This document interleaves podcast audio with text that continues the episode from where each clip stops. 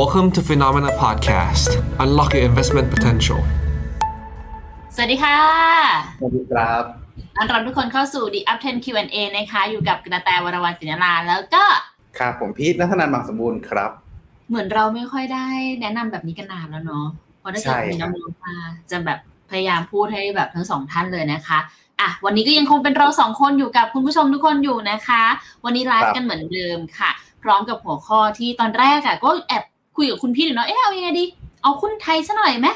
มันเหมือนมันจะกลับมานะอ่าแต่ว่าอันนี้ก็เป็นประเด็นอีกอันหนึ่งที่น่าสนใจเหมือนกันยังไงเดี๋ยววันนี้ให้คุณพีนเล่าให้ฟังแล้วกันนะคะ เพราะว่าอย่างมีคุณกุ๊กไก่มารอฟังอยู่แล้วสำหรับตัว KUSA แต่ก็แบบแอบมีถามประเด็นอื่นมาด้วยเดี๋ยวเรากลับมาตอบให้นะคะ ดังนั้นถ้าเกิดใครมีคำถามยังไงก็สามารถส่งกันเข้ามาได้เลยนะคะพิมพ์กันเข้ามาได้เลยนะ แต่ว่าก่อนอื่นเลยเนี่ยเดี๋ยววันนี้คุณพีทจะพาไปเปิดดีลลับค่ะของ KSA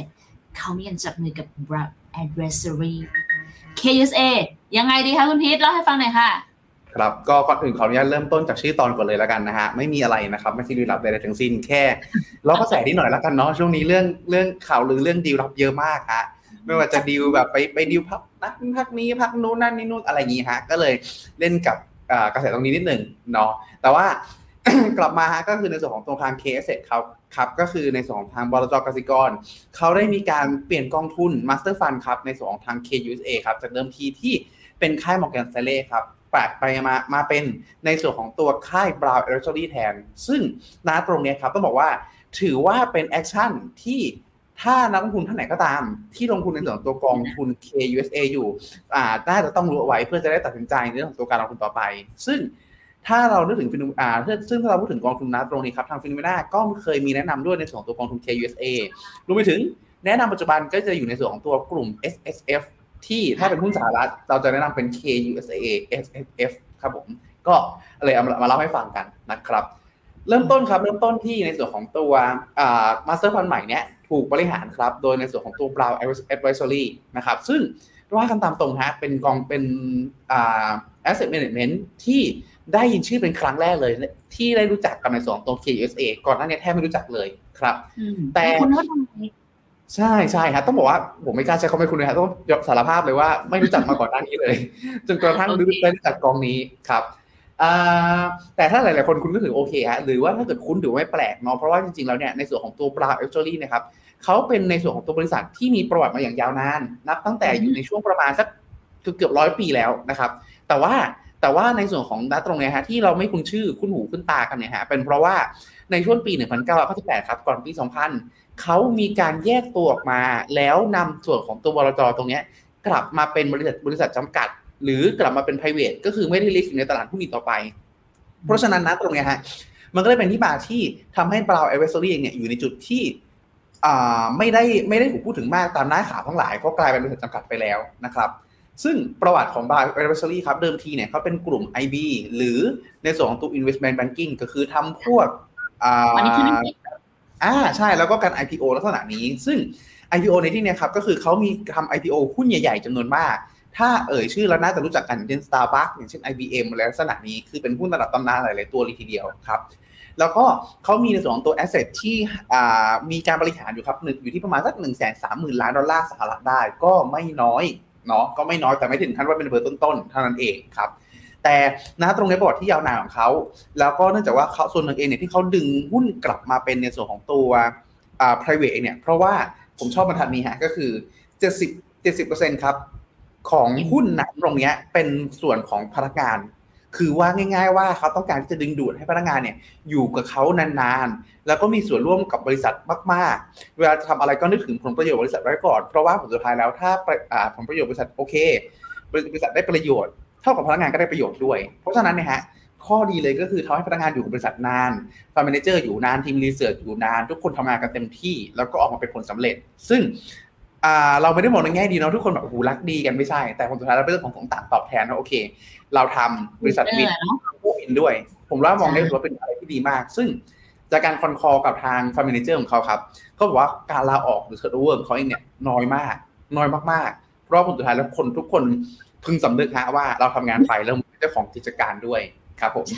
คำว่า owner เนี่ยสำคัญมากเลยนะคุณพีทเพราะว่าใช่ครับเราจะเห็นในอุตสาหกรรมเนี่ยต้องยอมรับว่ามีการดึงตัวกันอยู่แล้วล่ะ การโยกย้ายสับเปลี่ยน แล้วก็เวลาที่เราคุยกันในเรื่องของการ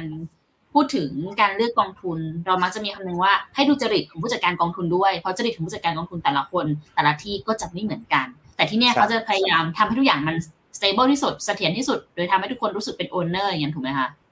ใช่ครับโอเคต่อค่ะ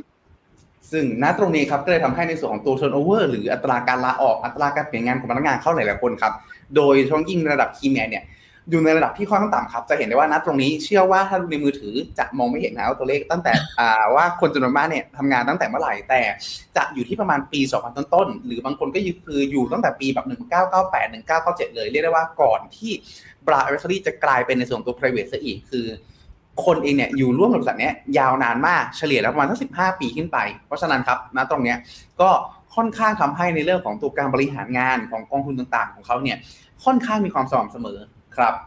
ซึ่งคราวนี้เราไปดูในส่วนของตัวกองทุนที่เขานำเข้ามาใหม่กันบ้างก็คือ Brown US Sustainable Growth นะครับ ซึ่งณตรงนี้ครับคำว่า Sustainable Growth ของเขาก็คือ ได้ค่ะ ทุกคนต้องเข้าใจด้วยนะคะครับผมมีคุยกันได้อะไรได้ เพราะเราไลฟ์กันจริง ๆ ต่อค่ะใช่ฮะ sustainable growth ของเขาครับ คือมันมันมาจากสองส่วนหนึ่งก็คือเป็นเรื่องของตัว ESG ด้วย ส่วนหนึ่งก็คือเป็นเรื่องของตัวการเติบโตอย่างมั่นคงฮะเพราะฉะนั้นนะตรงเนี้ย จุดประสงค์หลักของตัวกองทุนนี้ครับ มองหาหุ้นเติบโตเหมือนกัน คล้ายๆกับในส่วนของตัวกองแม่เดิมก็คือ Morgan Stanley เหมือนกัน แต่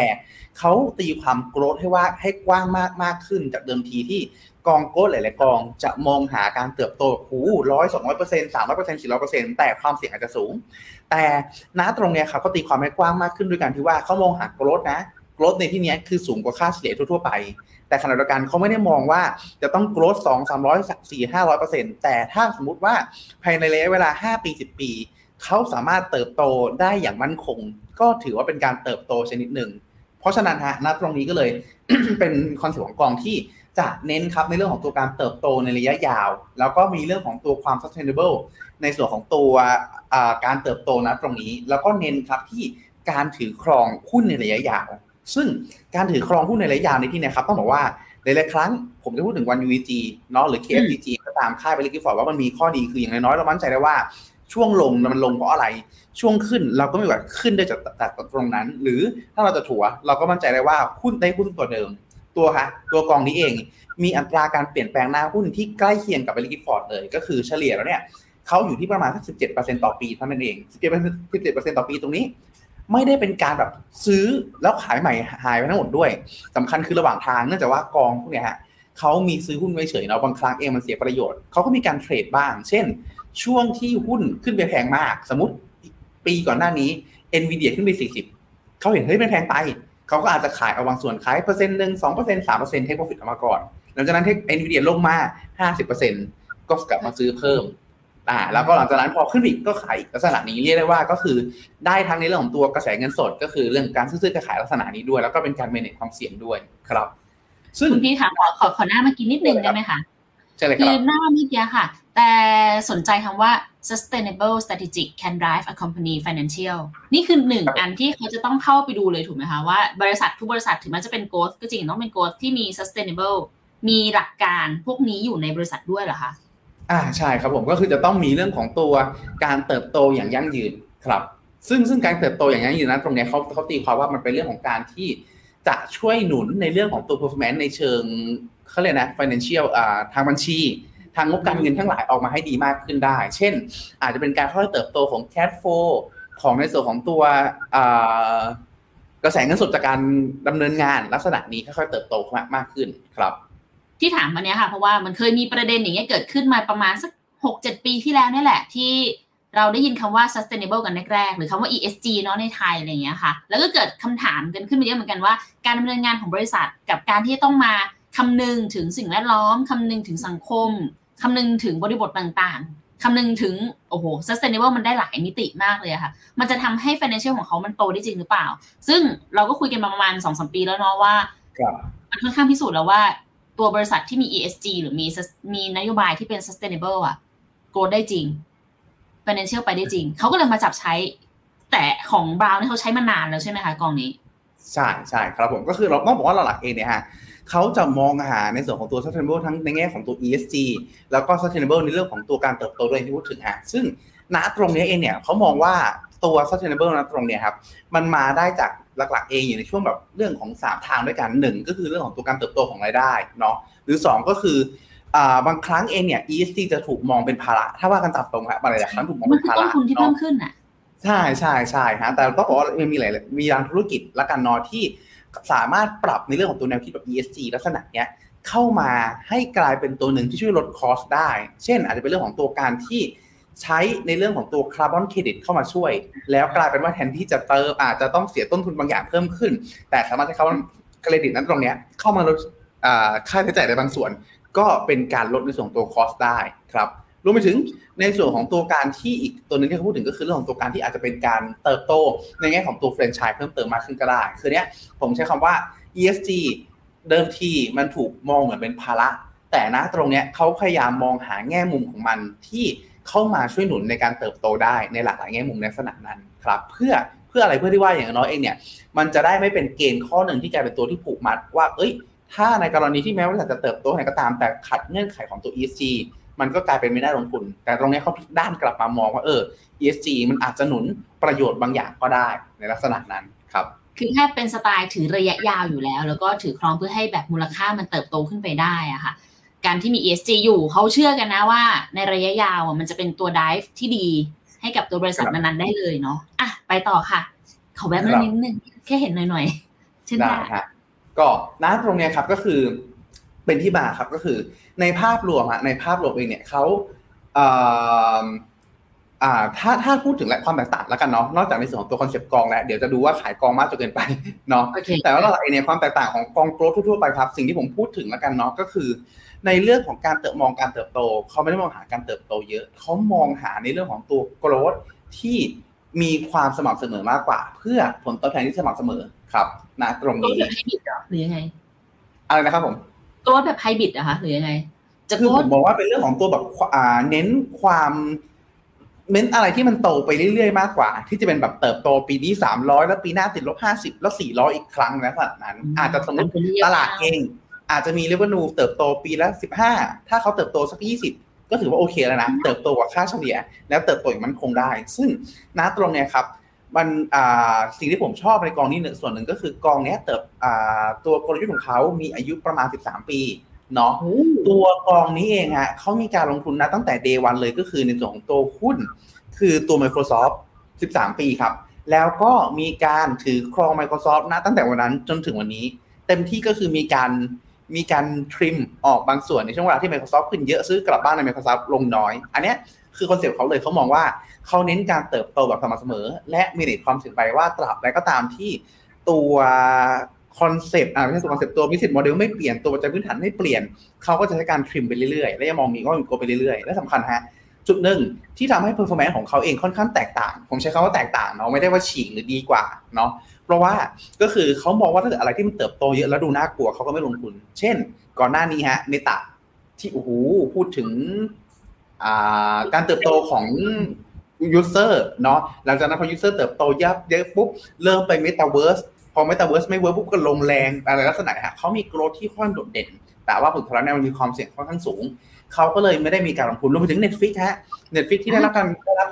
ประโยชน์ค่อนข้างดีจากช่วงโควิดเขาก็ไม่ได้มีลงทุนนะตรงนี้ด้วย เลยกลายเป็นว่าเป็นกองเก็บที่ผมว่า ถ้าเราดูย้อนกลับไปในช่วงโควิด ถ้าว่ากันตามตรงอาจจะอาจอาจจะ underperform ในระดับหนึ่งเลย แต่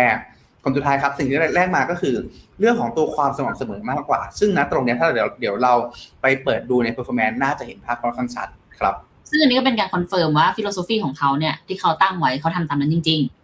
อ่าใช่ครับผมๆโอเค ไปต่อค่ะ ครับอะไรขึ้นไหม ถ้าอย่างนั้นเราไปอ่าใช่ครับผมถ้าอย่างนั้นเราไปดูในส่วนของตัวหน้าหน้าพอร์ตปัจจุบันกันก่อนเลยละกันนะครับหน้าตรงนี้ครับในส่วนของตัวการอ่าเวทน้ำหนักกองอ่าหุ้นแต่ละตัวในพอร์ตกองทุนเขาจะเวทน้ำหนักอยู่ที่ประมาณตัวละ1-5%เท่านั้น นั่นหมายความว่านะตรงเนี้ยถ้าเขาเวทแบบมั่นใจสุดๆเลย เขาก็จะมีสูงสุดอยู่ที่ประมาณสักยี่อ่าต่ำสุดหุ้นอยู่แค่ประมาณ 20 ตัวเท่านั้นเอง แต่ปัจจุบันเขาถือหุ้นอยู่ประมาณ 30 ตัวนิดๆฮะก็คือเท่ากับว่าถ้าเกิดข้างใต้นะตรงเนี้ย ต่ำกว่าอัลฟาเบตลงไป ก็อาจจะมีบางตัวที่ไม่ถึง 3%บ้าง 2%บ้างอะไรลักษณะนี้ครับอ่านะตรงเนี้ยเขาบอกว่าเขาไม่ได้มีการเปลี่ยนที่สำคัญก็คือเขาจะไม่ได้มีการใช้ปัจจัยเชิง macro หรือปัจจัยเชิงมหภาคหรือเชิงจากเศรษฐกิจทั่วโลกเข้ามาพิจารณาในเรื่องของตัวการลงทุนแบบโดยตรงด้วย เขาจะเน้นยึดยึดเลยว่าระดับ M เป็น bottom up ถ้าประเมินแล้วว่าหุ้นบริษัทนี้มีโอกาสเติบโตในระยะยาว แล้วคุ้มค่าความเสี่ยงเขาก็จะยังคงยืนยันที่จะลงทุน แต่เพียงแค่ว่าอาจจะมีการปรับเพิ่มน้ำหนัก rebalance น้ำหนักบ้างในบางช่วงเวลาเท่านั้นเอง ซึ่งน้าตรงเนี่ยฮะในเรื่องของตัวแง่ของการ manage ความเสี่ยงบริหารความเสี่ยงเขาเขาบอกว่าเขาพยายามจะประเมินฮะว่า 3 ปีข้างหน้า มีโอกาสเติบโต มีโอกาสสร้างผลตอบแทนได้มากน้อยแค่ไหน เช่นสมมติฮะเขามอง 3 ปีข้างหน้าอาจสร้างผลตอบแทนได้ 50%แต่ถ้ามีดาวไซด์เขาประเมินแล้วว่าดาวไซด์เนี่ย มากกว่า 25%เขาก็จะไม่ลงทุน คือไม่เนความเสี่ยงออกอย่างนี้เอา คือมองว่าโอกาสวินต้องมากกว่าโอกาสลอสอยู่ที่ประมาณ 2 เท่าขึ้นไป ไม่เช่นนั้นไม่ไม่มีความน่าสนใจครับ โอ้ อันนี้แอบโอเค ต่อได้เลยค่ะ เดี๋ยวค่อยถามทีเดียวน้าตรงนี้ฮะ ก็เลยโผล่มาที่ในส่วนของตัวหน้าหน้าหน้าหน้าตาประมาณนี้ครับผมพอร์ตการลงทุนสีเขียวครับ คือในส่วนของตัวกองทุนใหม่ของตัว KUSA เนาะก็คือส่วนของตัวบราวนะครับ แต่สีเขียวนะฮะชื่อราวนะครับ เล่นตัวเองซะแล้ว แล้วก็ในส่วนของตัวอ่าอ่า Morgan Stanley นะครับสีน้ำเงิน แล้วก็ S&P 500 นะครับ ก็คือจะเป็นสีแดง ตรงนี้จะเห็นได้ว่าสไตล์ครับสไตล์อยู่ที่มีอยู่ที่ Brown แล้วก็ Morgan Stanley เนี่ยจะมีความ growth ชัดเจนฮะก็คือเอียงไปทางขวาเนาะในขณะที่ Morgan Stanley เองจะมีความเอียงลงมาฝั่งลักษณะที่เป็น mid cap หรือ large cap ในพอสมควรเลยทีเดียวนะครับ ในขณะที่บราวเนี่ยอยู่ที่ large cap รวมถึงจนถึงกระทั่ง giant cap เป็นหลักแต่เอียงมาทาง cyclical หรือเอียงมาทาง value เพิ่มเติมมากกว่าเนาะคือเอียงมาทาง growth แหละ แต่เป็น growth แล้วมีกลิ่นไอความเป็น growth สู้มอร์แกนเซเล่ไม่ได้ ถ้าเปรียบในภาพนี้ครับก็เป็นเพราะว่าที่ผมพูดถึงก่อนหน้านี้ฮะก็คือเรื่องการเลือกหุ้นการเลือกการเลือกหุ้นของเขาเอง เขาเน้นการเติบโตแบบสม่ำเสมอมากกว่า ซึ่งอันนี้ฮะผมจะย้อนไปแล้วกันเนาะซึ่งทำให้นะตรงเนี้ยฮะเราเลยได้เห็นหน้าหุ้นบางตัวฮะที่มีความเป็นแบบ ผมใช้ข้อเป็นที่ข้อนิดหนึ่งแล้วกันเนาะอย่างเช่น ในส่วนของตัววีซ่าวีซ่าเป็นหุ้นที่ถ้าเกิดหลายๆคนพูดถึง growth อาจจะมองเอ๊ะมัน growth จริงหรอรอบสุดท้ายเราจะต้องนึกถึงอินโนเวชันหรืออะไรก็ตาม แต่วีซ่าเองอ่าวีซ่าเองมีความเป็นที่ข้อเพราะว่าในช่วงเวลาที่เศรษฐกิจดี คนใช้ธุรกรรมทำธุรกรรมทางการเงินกันเยอะรูดกันเยอะ ค่าธรรมเนียมเขาก็ได้เยอะ แต่ถ้าเศรษฐกิจชะลอก็อาจจะได้น้อยแต่ณตรงเนี้ยเขามองว่าสุดท้ายวีซ่าวีซ่าเนี่ย ยังมีเรื่องของตัวการเติบโตที่สม่ำเสมอ แล้วก็เหนือค่าเฉลี่ยของตลาด อันนี้ก็เลยเป็นที่มาที่ทำให้ภาพนี้ เลยในส่วนของตัว Brown เนี่ยอยู่ในจุดที่มีความเป็น growth นะ แต่มีความเป็น growth ที่อาจจะมีกลิ่นไอน้อยกว่าในส่วนของตัว Morgan Stanley นิดหนึ่งครับงั้นอยากดู performance เลยอะค่ะ ได้ครับเลือกแบบเนี้ยเออกับตลาดที่ผ่านมาซึ่งนะตรงนี้ครับเลยเป็นภาพที่มาภาพที่เกิดขึ้นในลักษณะนี้ครับ สีเขียวฮะคือบราวเนาะจริงๆ สีเขียวคือกรีนนะครับ เราแทนบราวเล่นตัวเองได้นะฮะอ่าใช่ครับบราวบราวเอเวอร์รี่นะครับคือเส้นสีเขียวนะครับก็จะเห็นได้ว่าในนับตั้งแต่ในช่วงประมาณ 2020 เป็นต้นมาครับเขามีการเติบโตเนาะเหนือกว่า S&P 500 เส้นสีแดงครับแต่จะเห็นได้ว่าการเติบโตของเขาเนี่ยอยู่ในจุดที่น้อยกว่า เมื่อเทียบกับในส่วนของตัว Morgan Morgan Stanley เนาะเพียงแต่ว่าสำคัญครับก็คือในช่วงเวลาที่ ตลาดหุ้นถูกกดดันครับ โดยเรื่องของตัวความเป็นไปได้เรื่องการขึ้นดอกเบี้ยเรื่องของตัวเงินเฟ้อ จะเห็นได้ว่าการปรับตัวลงของเขาค่อนข้างเบากว่า เพราะฉะนั้นฮะมันเป็นเหมือนการเปลี่ยนสไตล์เพิ่มเติมแล้วกันเนาะที่จากเดิมทีที่ Morgan Stanley Morgan Stanley growth จ๋ากลายเป็น growth นะ แต่ growth น้อยลงแล้วเน้นในเรื่องของตัวการบริหารดอดาวที่ดีเพิ่มเติมมากขึ้น ซึ่งน้ำตรงเนี่ยครับมันก็เลยมีโอกาสที่จะสร้างผลตอบแทนที่ค่อนข้างสม่ำเสมอได้มากกว่าในระยะยาวครับ แต่เรามันมีข้อมันมีข้อดีเนาะมันก็อาจจะมีข้อเสียเล็กน้อยครับ ถ้าเราดูในเชิงของตัว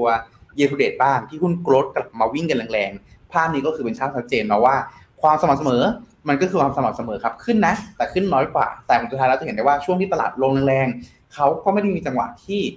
underperform ตลาดลงมาแรงๆถ้าเกิดเรานึกถึงตรงนี้ฮะช่วงประมาณสักปลายเดือนหนึ่งเนาะถึงปลายเดือนสี่ที่หุ้น growth ถูกกดดันอีกครั้งหนึ่ง Morgan Stanley ก็ปรับตัวลงค่อนข้างแรงกว่า แต่ว่าผลสุดท้ายแล้วเนื่องจากว่าเขาเป็นกองที่ high beta มากกว่า มีเอาอ่า high beta มากกว่า high conviction มากกว่า ก็เลยปรับตัวขึ้นมาข้อดีในช่วงหลังเนาะเพราะฉะนั้นนะตรงเนี้ยเหมือนเป็นการถือ growth อยู่นะ แต่ขอความขอถืออะไรที่มันคงเพิ่มเติมมากขึ้น อ่า ในลักษณะนั้นครับ ซึ่งนะตรงเนี้ยครับก็ต้องบอกว่ามันก็เลยเป็นที่มาที่นะตรงเนี้ยผมชอบภาพนี้มากก็คือเป็นภาพของการเปรียบเทียบของ performance ของบราวฮะ กับในส่วนของตัว MSCI ไม่ใช่ MSCI ขอครับ Russell Growth 1,000 ครับ คือเป็นดัชนีหุ้นตั้งแต่ขนาดใหญ่จนถึงขนาดเล็ก ที่เป็นหุ้นโกรด1,000 ตัวในตลาดหุ้นสหรัฐครับสำคัญคือเป็นการเปรียบเทียบในลักษณะที่แบ่งด้วยฮะว่า ถ้าเป็นช่วงที่ตลาดขึ้นแรงๆ ตลาดตลาดขึ้นนิดตลาดขึ้นปานกลางตลาดขึ้นนิดหน่อย ตลาดนิ่งๆ ตลาดลง หรือตลาดลงแรง ตัว performance ของกรองบราวเป็นยังไงบ้าง ภาพนี้ฮะ ภาพอ่าแถวที่ 3 คืออัตราการที่เขาชนะได้ว่าชนะเท่าไหร่นะครับ ตรงนี้ถ้าในกรณีที่ตลาดค่อนข้างนิ่งๆนับตั้งแต่เขามีกลยุทธ์นี้มาเขาชนะร้อยเปอร์เซ็นต์ฮะก็คือตลาดอาจจะบวกอาจจะบวกสองเขาอาจจะบวกได้สามตลาดลบสองเขาอาจจะบวกได้หนึ่งหรืออาจจะติดลบหนึ่งจุดห้าลักษณะนี้เนาะแต่เราก็ในเรื่องของตัวช่วงเวลาที่ตลาดขึ้นกลางๆขึ้นดีๆ ก็จะเห็นได้ว่าอยู่ในจุดที่เขาชนะเกินครึ่งฮะเพราะฉะนั้นนั่นหมายความว่า ในกรณีที่ตลาดเป็นขาขึ้น ก็ค่อนข้างกังวลได้ค่อนข้างน้อยว่าเราจะแพ้ เราจะแพ้ในส่วนของตัวหุ้นเติบโตทั่วๆไป ผมพูดแล้วดูนะดูแปลกๆเนาะถ้าในช่วงที่เป็นขาขึ้น คลายกังวลได้ว่าเราจะแพ้ดัชนีอ่าเพราะโอกาสความน่าจะเป็นส่วนใหญ่แล้ว สูงกว่า 50%ทั้งสิ้นเนาะในขณะที่ขาลงนะฮะขาลงก็คือภาพคล้ายๆกันก็คือถ้าขาลงแบบลงเล็กๆน้อยๆเขาก็มีมีลักษณะการที่ ลงแต่ลงน้อยกว่าก็คือชนะได้อยู่ดี ยกเว้นช่วงเวลาเดียวครับ ก็คือช่วงเวลาที่ลงค่อนข้างแรง ลงค่อนข้างแรงอ่าก็คือเขาจะชนะตัว performance ของตลาดตรงนี้น้อยหน่อยก็คือชนะเพียงแค่ 40%เท่านั้น เพราะฉะนั้นก็คือยังเป็นกองที่มีความ high beta อยู่ แต่ว่าขณะเดียวกันก็สามารถเป็นความเสี่ยงได้ในระดับหนึ่ง แต่ถ้าในกรณีเวอร์สุดๆ ก็ยังมีโอกาสแพ้ได้ในบางช่วงเวลา ซึ่งก็ถือว่าไม่แปลกนะเพราะว่าเขามีความมีความโฟกัสที่ growth อยู่เยอะอ่ามีความโฟกัสที่ growth ค่อนข้างเยอะอยู่เมื่อเทียบกับในส่วนของตัวภาพรวมของตลาดทั่วไปครับ ก็คือเป็นกองที่โกรธนะ แต่ผันผลน้อยหน่อยถูกไหมคะ ถ้าเทียบกับกองเดิมของ Morgan Stanley เนาะใช่ครับผม อันนี้เอานี่นี่เทียบแค่เฉพาะในภาพของคือคือตอนแรกต้องคุยกับคุณผู้ชมกันว่าพอเห็นกองนี้แล้วพอคุยกับคุณพีทนะคะมีความแอบนึกแวบๆไปถึง F mode เหมือนกันนะ เพราะอันนั้นก็ค่อนข้างเป็นหนึ่งกองที่แต่มองว่า แต่ค้างเหรอคุณพีทไม่ค้างใช่ไหมไม่ค้างครับผมโอเคมีมีความรู้สึกเหมือนลึกในใจว่าเอ๊ะเขาก็ดูเป็นกองที่มีการเติบโตได้ แล้วก็ค่อนข้างมีความแข็งแกร่งด้วย เอาเป็นว่าเรารู้สึกว่าเขาไม่ได้มีความผันผวนมากนัก ก็เลยแอบถามพี่ว่า ถ้าเปรียบเทียบระหว่างกองนี้กับ F mode ล่ะ เหมือนกันหรือเปล่า คุณบิ๊กเครื่องตอบได้ผมมองว่ามีความคล้ายกันแต่กลับด้านกับจุดเริ่มต้นกันเนาะผมชอบคำพูดของแต่คือสารตั้งต้นต่างกัน ก็คือสารตั้งต้นของในส่วนของตัว F mode เนี่ยเนื่องจากว่าเป็นกองโมดเนาะก็คือเขาจะมองหาอะไรบริษัทอะไรก็ตามที่มีคู่เมืองมีความสามารถในการป้องกันไม่ให้บริษัทอื่นๆ เข้ามาแข่งกับเขาได้มากๆก่อน คือมองหาความมั่นคงก่อน หลังจากนั้นค่อยไปมองดูว่าบริษัทไหนโต บริษัทไหนเวลูชันถูกยังมีอัพไซด์แล้วเป็นยังไงบ้าง แล้วค่อยแล้วค่อยไปลงทุน manage ความเสี่ยงต่อ แต่ในส่วนของตัวกอง US Large Sustainable Growth ตัวนี้จากบราวนะฮะก็ต้องบอกว่าเขามองหา growth ก่อน มองว่าผลสุดท้ายใน business model เป็นยังไงบ้าง มีโอกาสเติบโตไหม หลังจากนั้นค่อยลองมองไปดูว่า โอเค เรา growth นะตรงนี้มันเป็น growth ที่สม่ำเสมอหรือเปล่า ถ้า growth สม่ำเสมอ ตรงจุดของเขา แล้วก็มีความเสี่ยงในเรื่องของตัวแบบความเสี่ยงเฉพาะตัวที่ต่ำแล้วในเรื่องของตัวโอกาสทางกำไรในช่วงประมาณ 3 ปีข้างหน้า เทียบกับความเสี่ยงที่ต้องเผชิญในช่วง 3 ปีนี้คุ้มค่าต่อความเสี่ยงแล้วที่ประมาณ 2 เท่าเข้าถึงค่อยลงทุน เพราะฉะนั้นโดยสรุปคือมดมองความมั่นคงแล้วไปหาโกรดหา valuation บราวเป็นการมองหาโกรดมองหาโกรดที่มั่นคงแล้วค่อยไปหาเมเนจความเสี่ยงต่ออีกฝั่งหนึ่งเรียกได้ว่าค่อนข้างกลับกันนิดหนึ่งเพราะฉะนั้นมันก็เลยจะส่งผลให้หน้าหุ้นออกเนี่ย อาจจะมีซ้ำกันบ้าง แต่ผลสุดท้ายแล้วก็ไม่ได้ซ้ำกันเยอะมากครับโดยสรุปคือ ไม่คล้ายไม่คล้ายเพราะสารตั้งต้นต่างกันทำให้ผลที่ตั้งผลที่ได้ออกมาต่างกันครับแปลคำให้นิดนึงค่ะทุกคนคำว่าสารตั้งต้นต่างก็คือ universe ต่างกันนั่นแหละ เออ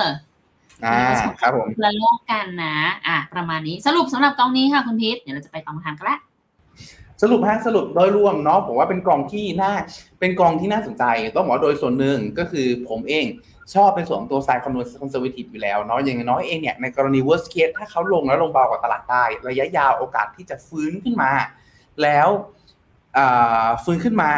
แล้วกลับมาเท่าทุนมันก็มีโอกาสได้เร็วกว่าเนาะแล้วคราวนี้ผมชอบในเรื่องของตัวการที่เขาตีความเรื่องของตัวความความโกรธเนี่ยให้มันกว้างมากขึ้น อะไรก็ตามที่โกรธและโกรธสม่ำเสมอก็ยังถือว่ามองมองเป็นโกรธอยู่รวมไปถึงอีกจุดหนึ่งที่ผมชอบมาก ชอบจนแบบอยากถามนะครับว่าทำมีท่าไหนกันเนาะก็คือเรื่องของการที่ เขาเองเนี่ยแจกหุ้นฮะแจกหุ้นให้พนักงานถึงประมาณ 70%เลย แล้วอันนี้ผมเพิ่มเติมพนักงานเขามีประมาณ 800กว่าคนฮะซึ่งนั่นหมายความว่าหุ้น 70%ตรงนี้อยู่ในมือพนักงาน 800กว่าคนเองทำให้พนักงานเองเนี่ยผมมองง่ายๆฮะเราไม่เชื่อถ้าถึงแม้เราไม่เชื่อในตัวคน เราไม่เชื่อความดีในตัวคน แต่เราเชื่อในผลประโยชน์ของของแต่ละคนที่เขานับถือเนี่ยอ่ที่เขาจะต้องได้รับเนี่ย ตรงเนี้ยมันเป็นตัวหนึ่งที่ดึงดูดให้พนักงานให้ fund manager ให้ risk management ให้ทีม researchทำงานการถวายหัวฮะเพื่อที่ว่าจะให้บริษัทมีกำไร และผลตอบแทนทุกอย่างเนี่ยกลับเข้าสู่ตัวเขาเอง ครับ เพราะฉะนั้นเองเนี่ย อ่าเชิญเลยฮะโทษทางอันนี้นี่บอกถึงพี่แบงค์พี่เจด้วยหรือเปล่าคะเปล่าครับเปล่าเปล่านะแต่ว่าแต่ว่าผมชอบผมชอบผมชอบประตามต่ำนะอย่างเงี้ยอะไรนะครับอะไรนะคเขารับพี่ฝนต่ำนะถ้าอย่างเงี้ย ใช่ใช่ต่ำมากครับคือคือต้องมั่นใจว่าถ้าใครได้หุ้นไปแล้วต้องอยู่กับเขานานๆแล้วกินปันผลเอา อ่าอ่าโอเคนั่นคือแต่คุณพีชชอบจุดนี้ถูกไหมคะเพราะว่ามันจะทำให้แบบคนทำงานอยากทำจริงๆ เพราะสุดท้ายแล้วมันคือผลประโยชน์ที่เขาก็ได้กับตัวเขาเองนั่นแหละ ใช่ครับ อืมอ่าโอเค เอาเป็นว่าถ้าเป็นมุมแต่นะหลังจากที่ฟังคุณพีชจบแล้วอะค่ะ จะรู้สึกว่ากองเนี้ยก็จะหลังจากนี้ไปถ้าเกิดใครจะเข้าหรือว่ามี K KUSA อยู่แล้วเนี่ย ก็อาจจะต้องพิจารณาว่ามัน อาจจะไม่ใช่ growth จ๋าๆแบบที่เราเคยเห็นพฤติกรรมเขามาก่อนหน้านี้นะเพราะเขามีการเปลี่ยน master fund นะคะ แต่ถ้าเกิดใครที่ชอบ growth จ๋าๆอยู่แต่ว่าขอแบบเบรกความผันผวนจากในช่วงที่ผ่านมาคือเหมือนทดสอบตัวเองแล้วอะอยู่กับ K-USA แล้วแบบนอนหลับได้น้อยลง กังวลน้อยแบบกังวลมากขึ้นอะไรอย่างเงี้ยก็ลองพิจารณาเพิ่มสัดส่วนตอนหลังจากนี้เป็นต้นไปได้เขาเพิ่ง active เมื่อวันที่ 16 นี้ใช่ไหมคะอ่าที่หกสิบหกครับผมโอเค อะ ไปอ่าตามนั้น คุณพี่พร้อมไหมขอบคุณครับ งั้นขอเป็นของคุณกุ๊กไก่เลยนะคะ ขอมุมมอง KF Infra กับ TLM SEQ ค่ะ หลังจาก election แล้วจะแววร่วแวงวร่วงจะกลับอ่าแววร่วงและจะกลับมา rally ได้หรือยังครับ ขอบคุณค่ะ KF Infra มองว่าอาจจะเจอวัตทอมหรือมีการปรับตัวขึ้นได้ ในช่วงประมาณที่เราเห็นความชัดเจนการลดดอกเบี้ยมากกว่านี้ คือตอนนี้ตลาดไปคาดหวังกันแล้วว่าจะคงดอกเบี้ยอีกสองครั้ง แล้วค่อยลดอกเบี้ยเนาะแต่นะตรงนี้ถ้าส่วนตัวเองผมเชื่อว่า การคงดอกเบี้ยน่าจะยาวนานกว่านั้น อาจจะได้เห็นอย่างเร็วเลย ก็คือปลายปีหรือต้นปีหน้า เพราะฉะนั้นมองว่าอาจจะฟื้นในช่วงเวลานั้นมากกว่าจากคนจากการที่คนเริ่ม search for yield มองว่าอดอกเบี้ยจะลด แล้วเงินเข้าสู่ตราสารหนี้ไปก่อนหน้านั้นแล้วทำให้ยิวของตราสารหนี้น่าสนใจน้อยลง แล้วยิวของตัวพวกอินฟราก็จะน่าสนใจเพิ่มเติมมากขึ้นครับ ส่วน TLM SEQ จะแลนลี่หลังจากแลนล่วงได้ไหม จริงผมว่ามีโอกาสมีโอกาสแต่อาจจะช้านิด เพราะว่าหลักๆเองฮะธรรมชาติของหุ้นกลางเล็กเองเนี่ยมักจะเป็นหุ้นที่มาปลายวัฏจักร แล้วในครั้งนี้ถ้าว่ากระตามตรงของเราเองอยู่ในจุดที่ ผมว่าเรายังไม่ได้เรายังไม่ได้เริ่มวัฏจักรเป็นทางการเลยซ้ำใช่ใช่คือคือต้องบอกว่าก่อนหน้านี้มันมีไปรอบหนึ่งแล้วเนาะช่วงที่หุ้นไทยไม่ไปไหนเลยไซด์เวย์ออกนานประมาณปีที่แล้ว ที่อ่าช่วงช่วงไตรมาสหนึ่งไตรมาสปีที่แล้ว ที่หุ้นนิ่งนิ่งเลยฮะนิ่งแบบนิ่งกิ๊บเลยนิ่งแบบแต่หุ้นสีกลางหุ้นเล็กใช่อะหุ้นกลางหุ้นเล็กวิ่งกันดีมากหลังจากนั้นก็กลายเป็นหุ้นเป็นช่วงของตัวที่อ่าหุ้นใหญ่ล่าตลาด แล้วช่วงเวลาเนี้ยกลายเป็นว่าหุ้นใหญ่กดดันตลาด ขณะเดียวกันหุ้นเล็กก็ดึงตลาดไปไม่ได้เพราะผลสุดท้ายแล้วไม่ได้มีปัจจัยในเชิงในในเชิงบวกเข้ามาหนุนครับเพราะฉะนั้น เพราะฉะนั้นกดตัดสายไลน์ก่อนค่ะอ่าเพราะฉะนั้น เพราะฉะนั้นนะตรงนี้ครับต้องบอกว่าก็เลยมองก็เลยมองว่า ในส่วนของตัว LTLM SEQ น่าจะยังมีโอกาสขึ้นในช่วงเวลานี้ได้ค่อนข้างยากยกเว้น แต่กรณีที่จะมีมาตรการกระตุ้นอะไรบางอย่างออกมาจากทางรัฐบาล ซึ่งตอนนี้ต้องว่ากระตรงยังไม่ชัดเจนเนาะโดยช่วงยิ่ง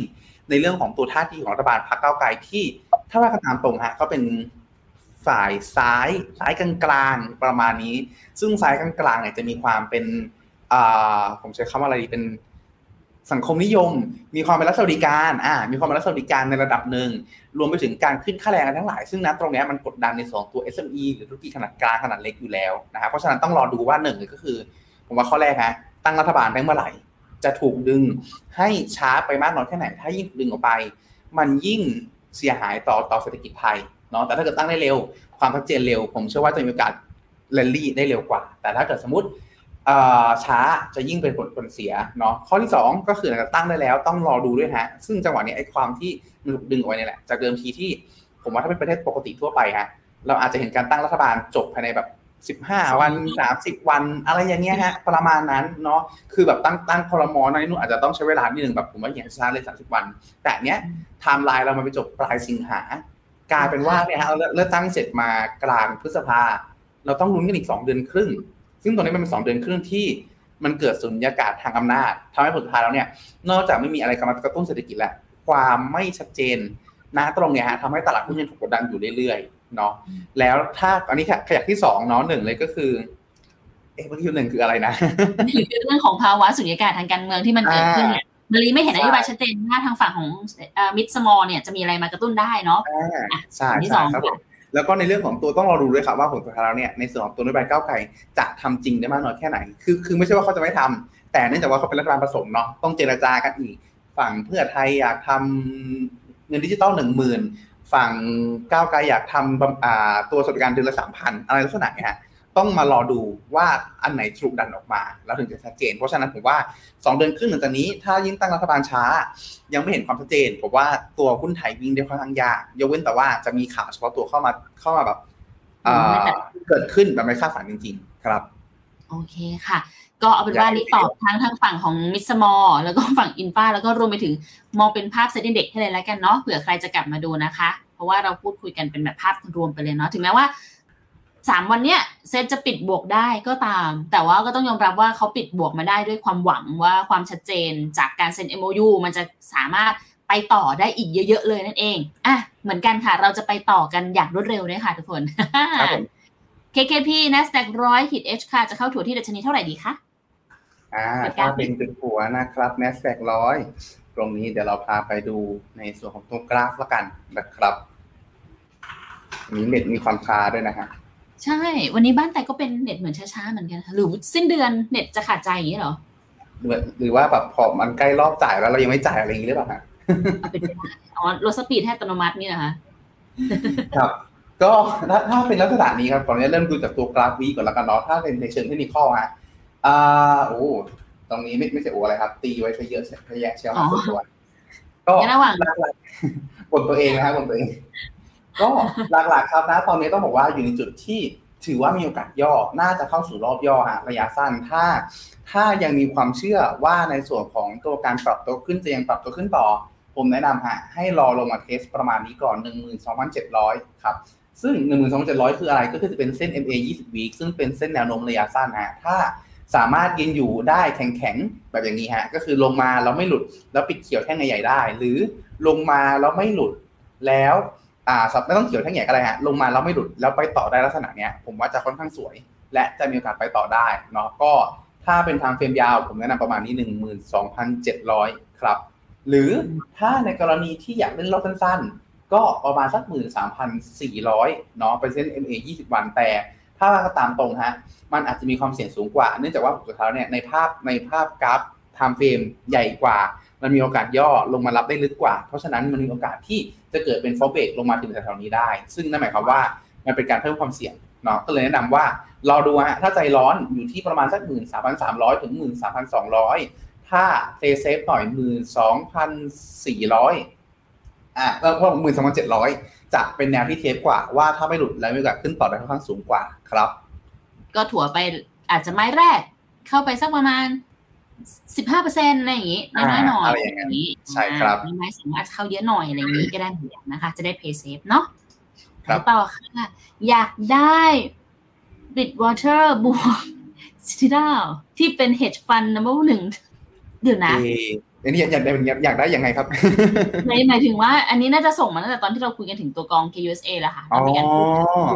จริงๆต้องบอกว่า มันมีมันมีข้อหนึ่งฮะก็คือฝั่งของไทยเองอะเรายังไม่สามารถลงทุน hedge fund ได้โดยตรงเนื่องจากกรตเราเป็นห่วงนักลงทุนว่าว่าว่ามันเป็นกองที่มีความซับซ้อนสูงเนาะถ้าเราเห็นกองหลายๆกองที่ปัจจุบันลง hedge fund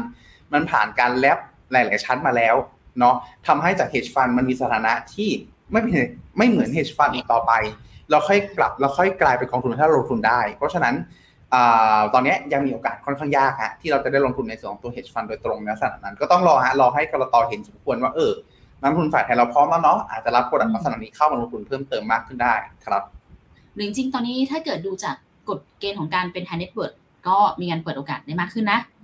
ครับผมสามารถไปลงต่างประเทศได้เหมือนกันนะคะ แต่ว่ามันมีความเสี่ยงนะ ต้องบอกก่อนเพราะเป็น hedge fund ขึ้นชื่อว่า hedge fund นั่นนะคะอะมา KT blockchain ค่ะ KTWEQ KT CG income มุมมองยังไงบ้างคะ ก็ในส่วนของตัว KT blockchain อ่า KT blockchain นะฮะไม่มั่นใจว่าอันนี้ลงทุนในระยะยาวหรือเป็นการเก็งกำไรเนาะถ้าเป็นการเก็งกำไรก็ต้องบอกว่าช่วงเวลาเนี้ยอาจจะเป็นช่วงเวลาที่อาจจะมีโอกาสได้ลุ้นฮะมีโอกาสได้ลุ้นเก็งกำไรสักรอบหนึ่งเนาะเพราะว่าอย่างในส่วนของปัจจุบันเอง ถ้าเราดูกราฟ อันนี้ดูดูกราฟให้พิวเลยนะครับ บิตคอยน์อยู่ในจุดที่กลับมาเป็นแนวโน้มขาขึ้นนะตั้งแต่ช่วงประมาณต้นปีที่ผ่านมาจากการอ่อนค่าของดอลลาร์ซึ่งบิตคอยน์เป็นตัวแทนของตัวบล็อกเชนหรือกลุ่มดิจิตอลอ่าคริปโตเคอเรนซีทั้งหลายครับณตรงเนี้ยถ้าเขาไม่หลุดในสองตัวเส้นนี้ ซึ่งกำลังจะเกิดเป็น golden cross เส้น 20 week ทะลุเส้น 200 week ขึ้นมา ถ้าไม่หลุดถือว่าค่อนข้างสวยมีโอกาสที่เราจะเล่นได้อีก leg หนึ่งครับ แต่ถ้าเป็นกรณีเป็นกรณีที่เราเป็นการทยอยสะสมเพื่อการลงทุนระยะยาว ผมว่าจังหวะนี้ก็ถือว่าน่าสนใจเนาะแต่แน่นอนฮะแต่แน่นอนว่านะตอนนี้เราพูดถึงในเรื่องของตัวความเสี่ยงที่อยู่ในอนาคตเรื่อง recession อยู่อนาคตข้างหน้า เพราะฉะนั้นฮะถ้าจะเข้าลงทุนหรือติดอยู่ก็ตามอ่าถ้าผมถ้าจะเข้าลงทุนแนะนำ manage ความเสี่ยงให้ดีตั้งตั้ง trailing stop loss ให้เหมาะสม ถ้าปัจจุบันมีการติดอยู่แถวๆนี้ ลงทุนแถวนี้แล้วปัจจุบันอยู่แถวๆนี้สมมตินะฮะ นะตรงนี้ผมว่า enjoy กับมันดีสักระยะหนึ่งแล้วเมื่อไหร่ก็ตามขึ้น ถึงจนกระทั่งผมมองว่าเดือน 10 เดือน 11 เริ่มเห็นภาพชัดเจนมากขึ้นว่าเฟดจะขึ้นดอกหรือเปล่าเอ้เฟดจะลดดอกเบี้ยหรือเปล่า หลังจากนั้นค่อยมีในความเสี่ยงอาจจะมีการช็อต against port ออกมาบางส่วน แล้วไปรอดูอีกครั้งในอนาคตครับโดยสรุปยังมีรอบวิ่งให้เราชื่นใจได้อีกประมาณผมว่าอย่างน้อยถ้าสองสาเดือนสี่ครับโอ้ เดี๋ยวนั้นเดือนสิบใช่ไหมคะนี่เดือนสิบอะสี่เดือนสี่สามสี่เดือน อ่าประมาณนั้นสามสี่เดือนครับ ใช่แล้วแล้วหลังจากนั้นมีเน็ตความเสี่ยงกันดีด้วยครับ ส่วนต่อมา KTWEQ ภาพคล้ายกันฮะ ภาพคล้ายกันก็คือในส่วนของตัว MSCI World เนาะ MSCI World Index futures เราใช้ futures แล้วกันฮะก็อยู่ในภาพที่ค่อนข้างคล้ายกันนะก็คือเลี้ยงตัวเหนือเส้น 20 วันขึ้นมาได้เรื่อยๆเนาะหลักๆเองก็คืออยู่ในภาวะ risk on อยู่ตลาดยังเชื่อว่า เฟดจะลดดอกเบี้ยเศรษฐกิจเศรษฐกิจเองอาจจะไม่ได้ปรับตัวลงลึกเป็น recession แรงหรือเป็นวิกฤตมากนะเพราะฉะนั้นตรงนี้ฮะยังอยู่ในจุดที่มีโอกาสให้เราชื่นใจในส่วนของตัวแบรนด์มาเก็ตแลลี่รอบนี้ได้อีกในระดับหนึ่งทีเดียว แต่หลังจากนั้นต้องมีในความเสี่ยงดีๆ ภาพค่อนข้างคล้ายกันในช่วงเวลานี้ครับ ส่วนเคครับผมเดี๋ยวนะคะ WQ น่าจะโดนเรื่อง recession กดดันอยู่ด้วยไหมคะอ่าใช่ใช่ครับผมเพียงแต่ว่าหลักๆเองเนี่ยอ่าณตอนเนี้ยในส่วนของตัว recession เองคนอยู่ในจุดที่ มองว่าจะไปส่งผลให้เรื่องของตัวการลดดอกเบี้ยเกิดขึ้นด้วย และกลายเป็นว่าเหมือนจะเป็นข่าวร้ายเป็นข่าวดีเล็กๆ คือเอาจริงๆผมมองว่าเหมือนเป็นการคิดข้างตัวเองฮะว่าเศรษฐกิจจะ recession นะ แต่ recession ไม่แรงพอไม่แรงปุ๊บเฟดจะลดดอกเบี้ยนะแล้วทุกอย่างทุกอย่างจะกลับมาดูเอ้ยดูน่าสนใจอีกครั้งหนึ่งอะไรอย่างเงี้ยฮะทำให้จังหวะนี้ผมว่ามีความมีความน่ากังวลนิดหนึ่งเนาะเพราะว่าสุดท้ายเนี่ยการคิดในแง่บวกมากเกินไป มันมีความเสี่ยงที่ต้องแบบ ที่อาจจะผิดหวังได้ครับ ทุกคนอย่าลืมว่าเราเพิ่งผ่านเรื่องของตัว SVB Citibank เอ้ไม่ใช่จะ Citibank เครดิตสวิสกันเครดิตสวิสครับผมใช่นั่นแหละค่ะ ขออภัย Citibank ด้วยค่ะ พูดเอ่ยชื่อผิดค่ะ เดี๋ยวเดี๋ยวมีประเด็นเดี๋ยวมีประเด็นอะต่อไป KTCG Income ค่ะมองยังไง KTCG Income อ่าตราสารหนี้ครับลงทุนได้ครับในช่วงเวลานี้ ถ้าว่ากันตามตรงก็คือดอกเบี้ยหยุดขึ้นแล้ว หลังจากนี้อยู่ที่ว่าเขาจะลดเมื่อไหร่ถ้าเขาลดปุ๊บสิ่งที่เกิดขึ้นคือตราสารหนี้จะวิ่งแรง หลังจากนี้อาจจะนิ่งๆ ก็ได้เพราะเขายังไม่ลด แต่